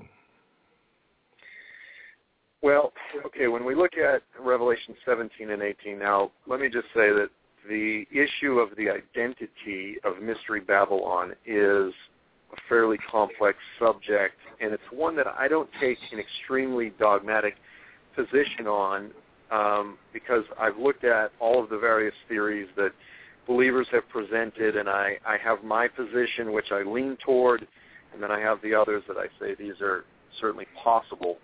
Uh, but when we look at chapter 17 and 18, the woman is primarily two things. She is primarily a religious entity, and she is primarily an economic entity. She's those two things, religious and economic. And through those two things, she corrupts the kings of the land, the kings of the earth. Now, when it makes the statement, Mystery Babylon, the mother of all harlots, my understanding of that is that it's a, first of all, a very Middle Eastern expression, which is to say, we in the West, we read that and we kind of think, well, she's sort of the, the harlot that has given birth to all of the other harlots. She's the mother of all of these little prostitutes all these false religions. Um, I, I believe that's a misreading of the text. When Saddam Hussein was making his threats before we went to war with him back in you know or 1990, he said if the United States comes and attacks us, it's going to be the mother of all battles. Uh, mm-hmm. It's a, a very Middle Eastern expression. It simply means the biggest, the worst, the big mama, you know. And so when it says the, the mother of all harlots, to me what it says is that she represents the single greatest source of idolatry and false mm-hmm. worship that has ever existed. Huh. And so that that's my initial take, but I also believe that she must be a significant global financial economic entity. So when you say how will Islam exert its control over the nations, I don't believe that it's going to suck in necessarily all the Buddhists and the Hindus and and everybody to be fully on board, but I believe it will be through economic means that the Antichrist will very much uh, extend the tentacles of his dominion throughout the earth. I personally don't believe the Antichrist is going to literally rule every single nation uh, throughout the earth. The reason is, the reason I believe that is because first, the overwhelming emphasis of the scriptures is that the Antichrist rules a ten-nation alliance. It, it, in referencing the dominion of the Antichrist, eight different times it says that it's ten horns, ten nations. Uh, and then in many other places, it's very clear that there will be nations right up until the very end that will be at war with the Antichrist. Daniel 9:27 says wars will be decreed until the very end. Daniel 11 says, Edom, Moab, the sons of Ammon will escape his hand. It says uh, news from the north and the east will alarm him, and so on and so yeah. forth. So the presence of wars proves the presence of resistor militaries and resistor governments. Mm-hmm. Um, that that said, I believe he will have significant influence and dominion in every nation. And just yeah. by virtue of the fact that he will have millions of Muslims and followers in every nation, and he will have economic uh, impact throughout the earth, I believe that is how he will exert his, his authority. But I believe it will look different in every part of the world. You know, it will be most concentrated, I believe, in the Middle East, and it will look different in Papua New Guinea and in Canada than it might look in, you know, Mexico or Costa Rica but we don't know yet what it's going to look like in each nation at this point, and, and that's why I believe that as intercessors that we shouldn't approach these things in a passive way. That we should really be yeah. contending, contending for our nations, uh, and not just giving ourselves over to this in a, in a fatalistic way. Amen. So he says the word of God says that he should he should exalt himself uh, uh, above everything that is called God. So I, I I agree with what you're saying because um, everything is called God. All the religions basically have some type of a deity, even yeah. if the deity was an individual. Um, and the New Age movement also says we are gods. And and that's what I want to quickly say before we get to the Muslim Jesus and then to the world empire that he's coming from. Um, so what do you see as far as um, I, I mean, what what do the people, what do the citizens get out of this? I mean, what what does what does Islam have to offer the people besides dying? Because I noticed you're t- you were talking about the the text, the the the what is the name of that text? Uh, Jizya text. Jizya text. Jizya. Okay. So, what do the people get out of this? Because I always thought that maybe there's something there that the individual citizens get, maybe some type of power to move things, objects, and it's cause it's just my mind. Yeah, my mind is a terrible thing to waste, but I I, I just see it. I'm wondering what, besides to be able to eat, like my last guest we talking. I asked them, what are the citizens getting out of this? What do they get out of it? What do you see? that the Mahdi can actually promise the people besides I'm gonna cut your head off? Well, there's a lot. Of, there's there's many different ways to answer that question. Um, let me let me just begin by by beginning with sort of the, the reality that we're dealing with on the ground right now. Why are people converting to Islam? Why why are Americans converting to Islam? Um, you know, I, I'm not sure of your church background or, or or what part of you know community denomination you're part of, but mm-hmm. you know, clearly today in the United States, the most significant portion of the church that's being impacted by Islam is the African American community. Yeah. Now, a big part of that is you know we we can sort of rail against it and and decry it, but on the other hand, there is something that the the Muslim evangelists are very good at, that the churches often have failed at, and that is um, uh, empowerment. Yeah. And so, you know, you say, what what does it give somebody? Well, when you take, you know, let's say a 19-year-old kid that's just, you know, put in prison for the first time, and uh, he, he's got an incredible, you know, depleted sense of self-worth, and someone gives him a sense of honor, a sense of self-respect, a sense of pride, that's a powerful thing, and mm-hmm. uh, and and and a place in the community. Now, I will say this though. Here's here's the reality with Islam is that it gives you the ability to wear the religious garb.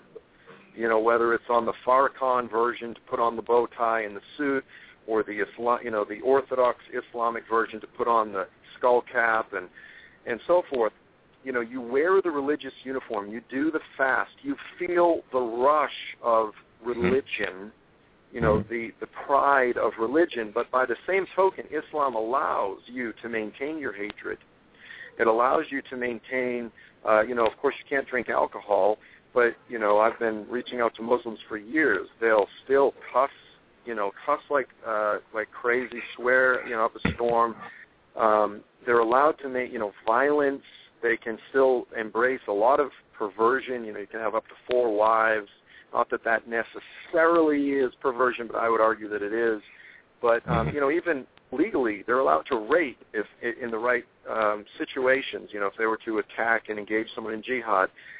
And so, you know, these these jihadis over in Syria, I mean, they're killing, they're beheading people, they're raping women that there's been a fatwa issued in Syria to where a jihadi can just lay his hand on any woman in the street and say Allahu Akbar, and she is allegedly to belong to him as his wife because he's in jihad, and he's just mm. claimed her as his wife, his sex slave. Oh. They're doing this to to little girls as young as three years old. So it allows you to maintain a lot of the carnal, the carnality of the world, while mm-hmm. still having this sense of pride and religiosity so that's just a, a very introduction, introductory. You know, how, why are people embracing it? What does Islam offer? Now, on the other hand, you know, the way that Muhammad recruited people in the early days is he. It was very simple. He said, "Look, join me in jihad. I'm about to, you know, lay waste all of these Jewish villages. If you join me." you get I forget what it was percentage wise, but you get 10, 15, 20 percent of the booty, the plunder, the spoil, the women, the sex slaves, anything you get your hands on, you keep a good percentage of it. People said, you know, sweet deal. He basically became a pirate of the desert, And in two years' time, he went from 1,200 men to 10,000 strong once he issued that decree. Join me, you get to keep a percentage of the plunder. And, you know, it's, it's literally what they were, were pirates. And Yeah. so, you know, then as they continued to spread globally around, throughout the region, it was really for the purpose of revenue. Um, so they would spread, so they would have new people to tax. And again, in that sense, the jizya tax, it's just like the mafia in New York. You know, you know, hey, you know, you're going to pay me this protection tax, and the person says, well, what for? And then the, you know, the guy says, you never know. You know, uh, you're going to pay me, so you know, to protect you from me. And that's essentially what uh, the Islamic world has always done. Um, in a situation where Islam becomes dominant, of course, you know, I was I just came back from Egypt uh, this summer, and you know, as when the Brotherhood was taken over, there was just numerous cases where, you know, for instance, a Christian has a supermarket, and all of the Muslims in the neighborhood say, listen, either you convert to Islam or we're going to boycott your supermarket. Well, this one particular story, this Christian, uh, he, he resisted and resisted, uh, but after a point, his children were starving, and eventually the pressure became so strong after a series of months, with tears in his eyes, he converted to Islam.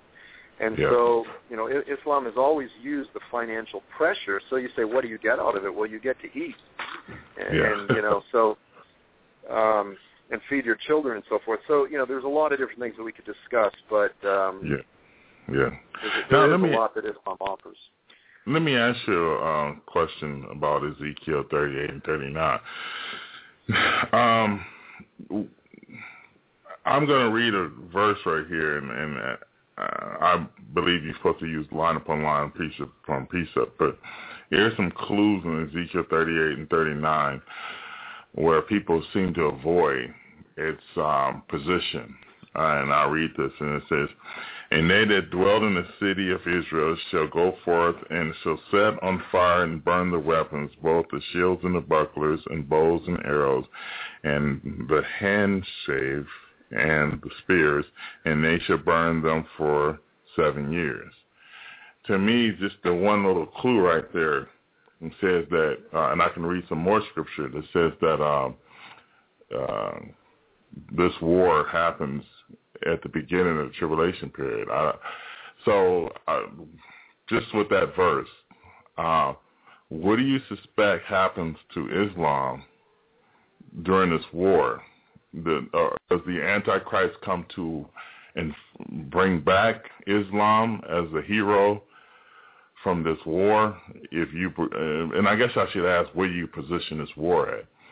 But Sure. um, does he uh, uh, strengthen? Because I hear a lot of people tell me, uh, especially some of my former hosts of the show, tells me that they believe that is, Islam is destroyed during this process, during this war.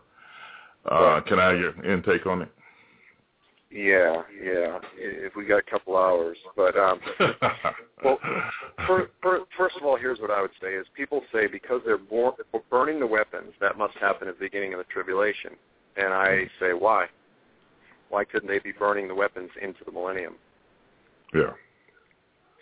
See, I- I when I know. look at that, well, yeah, and, and no, it's a common argument, but I go, it doesn't make any sense because when I look at the scriptures, I see that during the millennium, they're beating their sword into plowshares. They're converting military utensils into agricultural instruments. Yeah. There, it, it, it talks in multiple places about them rebuilding the cities, rebuilding the ancient ruins. So why Yeah. couldn't they be using weapons for fuel? I, I don't, I don't see any contradiction there. When I look Yeah. at Ezekiel 38, 39, I see just another anti-Christic passage, specifically as a direct result of the destruction of Gog and his armies. There are a Mhm. series of things. If you read the conclusion of 39 that says take place, it says Mhm. all the nations, all the nations will come to know the Lord. It says that all of Israel will come to know the Lord. It Mhm. says from that day forward, the Lord will no longer allow his name to be blasphemed.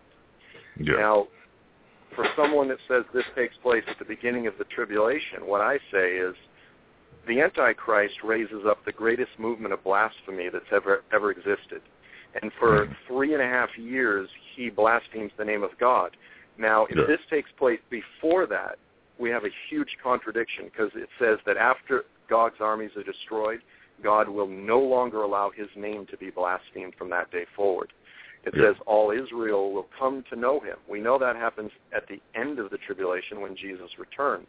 It says that no longer will, I, will he allow any captives to remain among the nations. So every captive of Israel is returned to the land. Again, that mm-hmm. happens when Jesus returns, not at the beginning of the tribulation. Now, beyond that, I would even argue that the conclusion of Ezekiel 38, 39 is the parousia of the Old Testament, or the parousia. Um, it's that you have two different verses. One it says, "And the nations will know that I am the Holy One in Israel."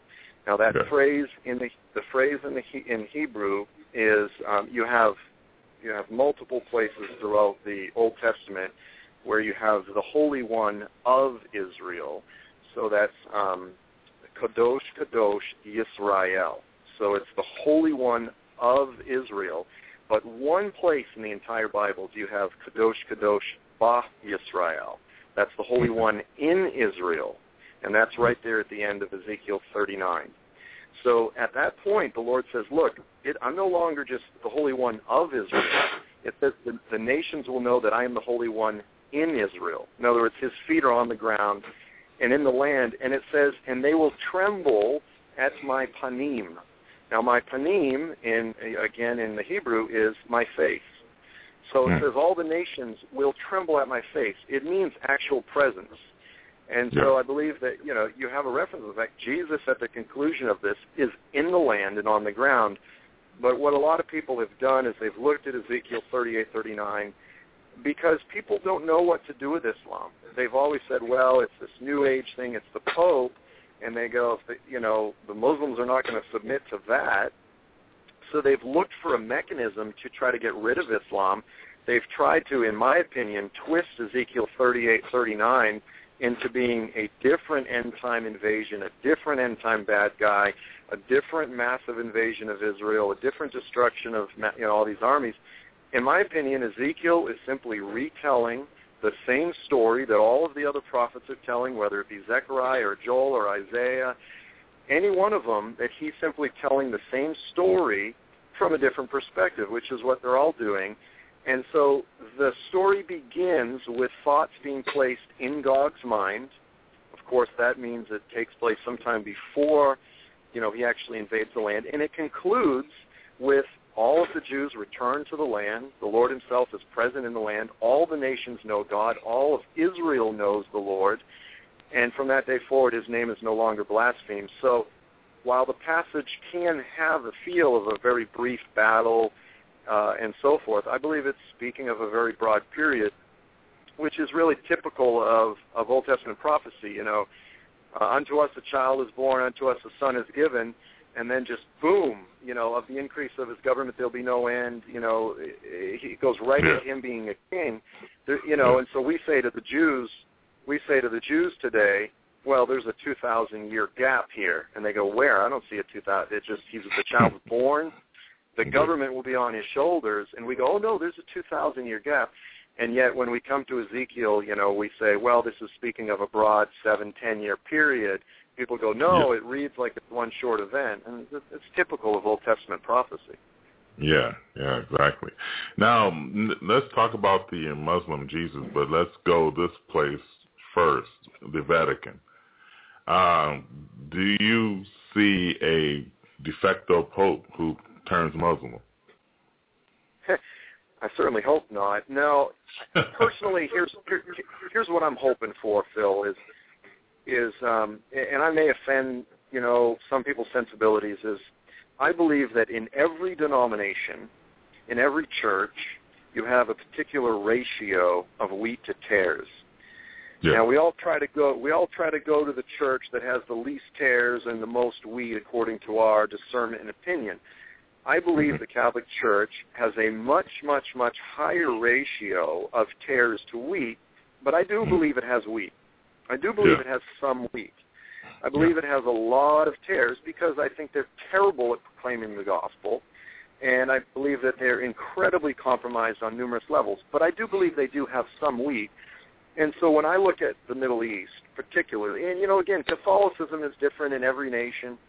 But when I look at the Middle East, I see over the past few years, for instance, in the nation of Iraq, I see tens of thousands of of uh, of Catholics that have been killed for the name of Jesus. Now, some of them died in the name of Jesus, and yet they didn't even have a born again faith. There's no question of that. But I Hmm. believe that some did have a genuine a genuine saving faith, and they died they died for Jesus. My hope is that in the, the Catholic Church in the years ahead will give up millions of martyrs for for the name of Jesus. That's my hope. Yeah. Now, where will the Catholic leadership go? I have no clue. I have no clue. Uh, mm-hmm. I would hope that they would. I would hope they would go down with a little bit of a fight left.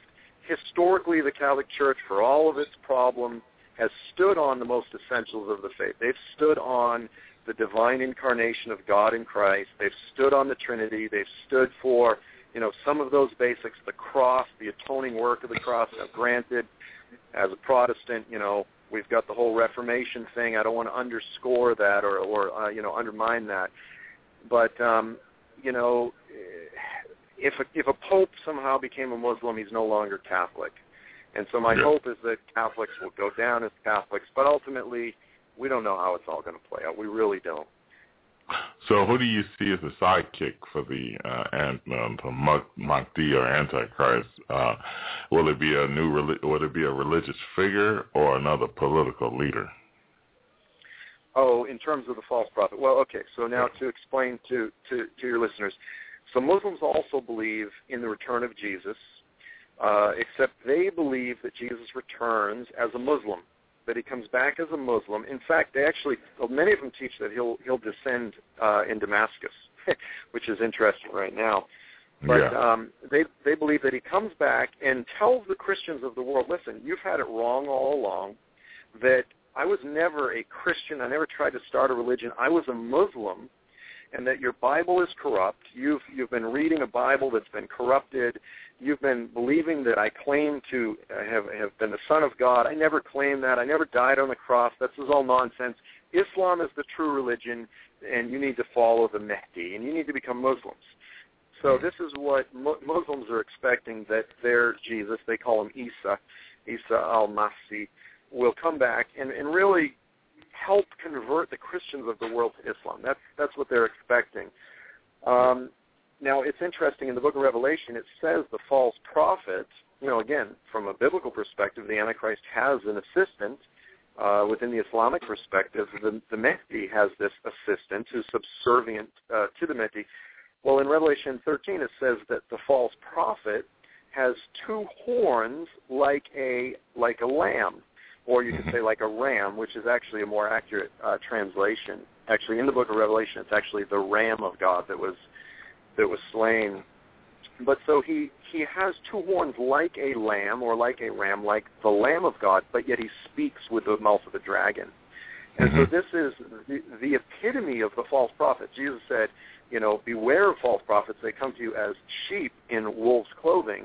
Um, I'm, I'm sorry, as as wolves in sheep's clothing.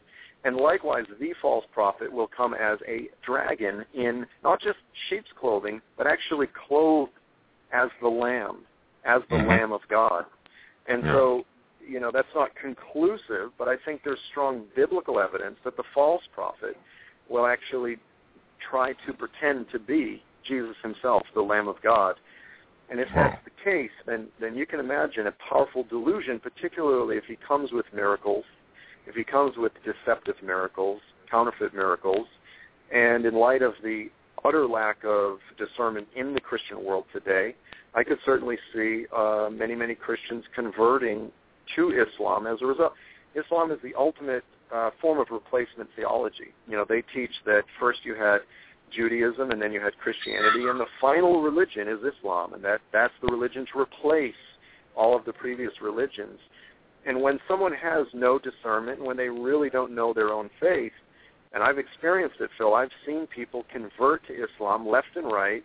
Um, to, they lap up the arguments, as weak as they are historically, theologically, philosophically, emotionally, you name it, they lap it up and and and they do convert. And so I believe that in the last days, the the heightened level of deceptive miracles and all of these things will contribute um, to to Satan's propaganda program. Yeah, yeah, exactly. I noticed also that uh, the Muslim Jesus don't have the miracles you stated in your book. You pointed that out that they didn't they didn't put him as having miracles, but they did put him as being um, forceful, uh, sort of um, dictatorial. Uh, I don't mean that's not even a word. I don't know where that came from, but anyway, no, it's, it's a word. No, that that is a word. Dictatorial. Yeah. Yeah. So so uh, we ran out of time. I can't believe this. I mean, I was. I mean, I, I said an hour and fifteen minutes, but I uh, the the system won't let me go longer. Actually, it will. Uh, if you can stay by, hang hang tight just for a few more minutes, because I, I just have a few more questions. Because I want to cover the Islamic law um, that that the the fake Jesus will um, put on. Now, let's talk about the caliphate right quick and and what you see happening. And uh, as far as the the countries that he subdued, or the I, I still think it's regions. Uh, and what makes it different from other empires, uh, but maybe the kind of a familiar look upon the old uh, Roman Empire, which Daniel chapter 2 talked about in the legs, which became a division of the toes, which are 10. So a lot of people say, well, it's, it's countries, it's countries, it's 10 countries. Uh, I seem to believe that it's territories or regions. Now, I, the Middle East speaks a lot about caliphate, especially with Turkey. Um, do you see the Antichrist taking over a caliphate first, maybe uh, middle part of the Middle East, maybe, and then gradually uh, conquering the rest of the Middle East and then the rest of the world, or do you see this individual as just a politician who somewhat gets elected into office? Uh, well, no, he's clearly a, a military leader, and I'll, I'll tell you, Daniel 11, uh, which is really the capstone of the book of Daniel, concludes by telling us that the historical wars that took place between Antiochus Epiphanes, the, the leader of the Seleucid dynasty in the north, which in modern terms is Turkey, Lebanon, Syria, uh, Jordan, Iraq, Iran, that whole northern section of the Middle East, uh, that he clashed with the Ptolemaic kingdom in the south, that's Egypt, Libya, and northern Sudan. And after he clashed and conquered that North African uh, grouping of nations, then he turned his wrath against Israel. We have yeah. history as our as our witness to this. In verse 40, 11 verse 40, it tells us that these things will essentially be repeated in the last days. And so I believe that what we're to look for first is sort of a neo-Seleucid and a neo-Ptolemaic uh, power base, which is to say a a revived northern power base and a revived southern power base, which initially collide militarily. And so I believe that we're looking at either Turkey or Syria. Uh, I lean toward Turkey, but again, we see through a glass darkly. Uh, Antiochus himself ruled from the city of Antioch, which is in modern-day Turkey, but it's right on the border of Syria. And he ruled over that, I jokingly refer to it as the tri-state area of eastern Turkey, northern Syria, and northwestern Iraq. He ruled over that whole region and really yeah. much of much of Turkey across the Middle East, um, and that he and that that whole northern base will clash with Egypt. And so I think the yeah. Bible says we're going to see war between Egypt and again either Turkey or Syria. And then in the midst of all of these wars that Daniel 11 talks about, you have the regional consolidation of the ten kings. Um, you know, again, kingdoms, uh, and then you know he's he's making efforts to subdue the entire world after that. Um, so again, based on Daniel 11, uh, which also ties into Isaiah 19, I believe that we're going to see regional war with Egypt, and again, either Turkey or Syria. I think there's a better case can be made for Turkey Um, you know, but I, I'll tell you what, Phil. I'm happy to come on again sometime. Um, okay. Okay. You know, Wednesday Wednesday nights are good for me, and okay. we're kind of just scratch scratching the surface here. But um, just Yeah. drop me an email. we'll, we'll we'll do it again. Okay, all right, that sounds good. Thank you very much for coming on the show, brother. And uh, I really had a good time because I had like a like ten more other questions. But yeah, we, we'll we'll definitely do it. Maybe December or November, December time frame, and then I'll get back with you then. But thank you, and it was a blessing having you on. Hey, one one quick thing, Phil. Drop me your email. Drop, drop me your mailing address, and I'll send you Yes, my sir. other. Okay, that'd be great. Now let me let me have you give them uh, some information on how they can get um, your books and your website. Well, my website's joelstrumpet.com, and um, if you just go on Amazon, you, well, you can get my book. You can get my books from my website, but you can get them from Amazon. Uh, you know, I sign them. Amazon's quicker. You take your pick, but yeah, joelstrumpet.com. You can go on Amazon.com. Uh, you can go to WorldNetDaily.com. Any of those.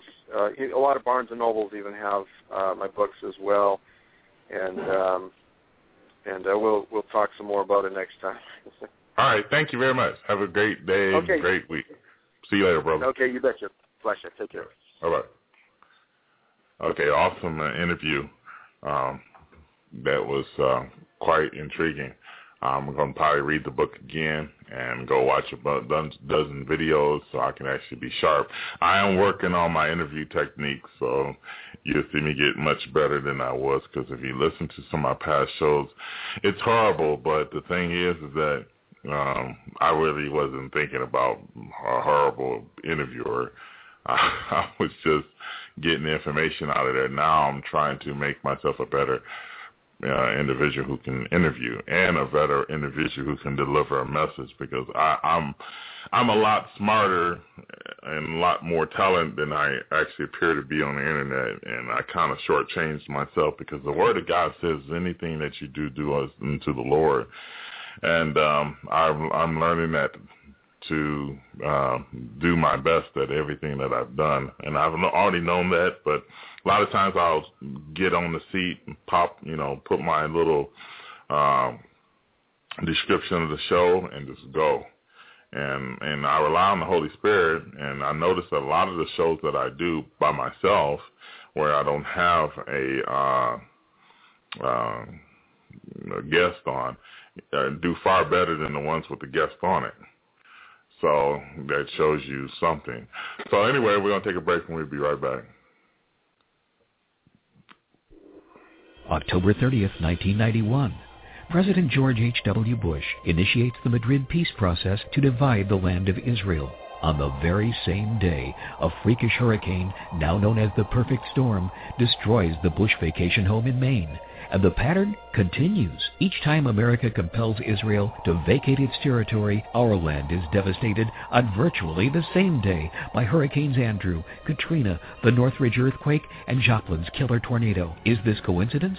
Or is there a spiritual cause and effect? In Genesis 17:8, God promised the land of Israel as an everlasting possession to Abraham and his Jewish descendants. That promise still stands. Those who bless Israel are blessed. Those who curse it are cursed. Author John McTernan makes this open and shut case in his landmark book, As America Has Done to Israel, and the companion DVD, The Day of the Lord. For ordering details, visit John's online blog at johnmcternan.name. All right. Uh, if you guys know of anyone that can come on my show and be a guest that you would like to see on here that is biblical and believe in Christ and and or someone who is not but won't cause any conflict as far as the Word of God is concerned, then let me know because I'm looking for um, probably in the beginning of the year to have debates on here. Uh, and I'm not a debater. I don't go on Facebook trying to, you know, find debate. I kind of like just put my two cents in and get out. Um, my kids are upstairs having a temper tantrum.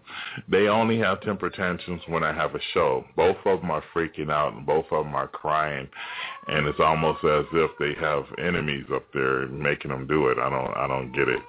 But uh, I'm glad they waited until after the show. I don't even know if y'all can hear him right now. My daughter's crying. My other son had a, a, a fit just a few minutes ago. And uh, I've been doing these shows for two, since 2009. And I kid you not, I have some type of activity that's spiritual somewhere up in the heavenlies where I do shows. I kid you not. And I'm not saying I mean, really, I mean, I'm glad this show is over and it was successful, and um, I hopefully I'm gonna go back and listen to the show and see if I can hear crying from upstairs. If not, then I'll I'll be a happy individual and I'll probably be much at ease next time you um, listen to the show. But um, I'm gonna be doing a show next Monday or Tuesday, and I, I've entitled it uh, "Is God Nicer Than Your Boss?" And the concept of that show is to show that God has standards.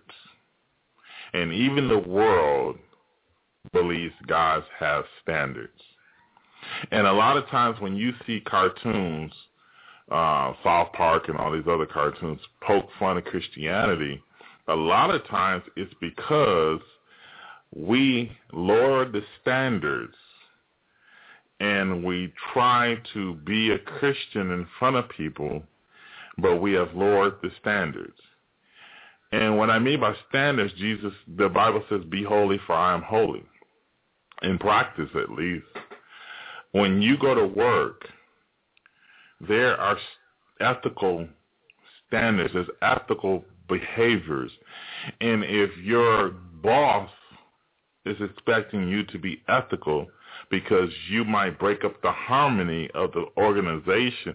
How much more should you be ethical and, and full, full of integrity and, and full of right walking when you are a Christian? I hear some Christian Christians say, well, um, God saved us by grace and there's nothing that would sustain that grace. But God's spirit would not always strive with men eventually, if you're practicing some type of a sin, you're going to go to hell.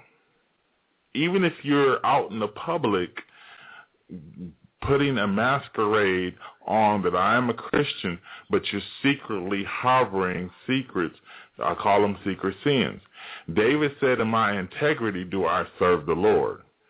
That means I, I, I'm walking and I'm reading the Word of God, and, I, and I'm obeying Christ. Christ said, if you obey me, you're truly my disciple. It, he's looking for not only to be your Savior, but your Lord. Some people just got a Savior. I heard one of the brothers say to this lady, uh, he says, um, your son is doing crack. That's that's okay because God. He said the sinner's prayer once, so God is going to save him. Is he? Is he really going to save him? How is it that in the Word of God in Matthew it talks about narrow is the gate and few will find it. Broad is the way that leads to destruction. That's why, oh man, Mr. Billy Graham, I'm Robert Schuller. Oh, ah, it's a wideness. It's a wideness.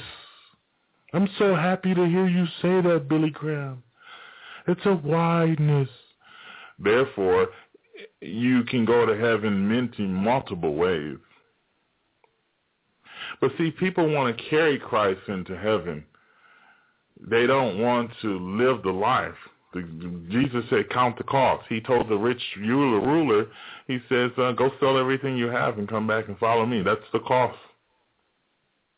Now, is he asking rich people to do that? Well, it says about the camel, it's harder to go go through the eye of a cam, uh, needle than to go to heaven, a rich person going to heaven.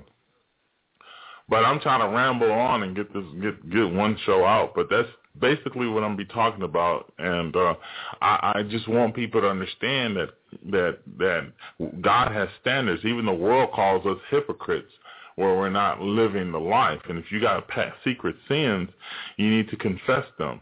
And First John 1 9, it talks about confessing our sins. We need to confess. He says, he who has says he has no sin, make God a liar. See, you can be a Christian and say, I'm not sinning, this is not a sin, or your grace is so sufficient that it's going to cover it. It says in Romans chapter 6, shall we sin that grace may abound? So if you don't know Jesus today, ask Jesus into your life, but know that there is a life that God wants to put inside of you, his life, and he wants to change you, and that you may walk in in the spirit of God and walk and be like Christ, because he gives us the power to be like Christ. So thank you for attending the show. Um, stay tuned um, for the next show. Uh, on the 24th of September, we have uh, Tom Ice and John McTernan. God bless y'all. Have a wonderful day. You have been listening to the Prophecy Zone on Blog Talk Radio. Be sure to check out our website at www.pzrn.org. Also, like us on Facebook at Prophecy Zone Radio News and at YouTube at Prophecy Zone. Be sure to check us out next time on the Prophecy Zone as we explore the past observe the present, and hope for the soon future return of the Savior Jesus. God bless.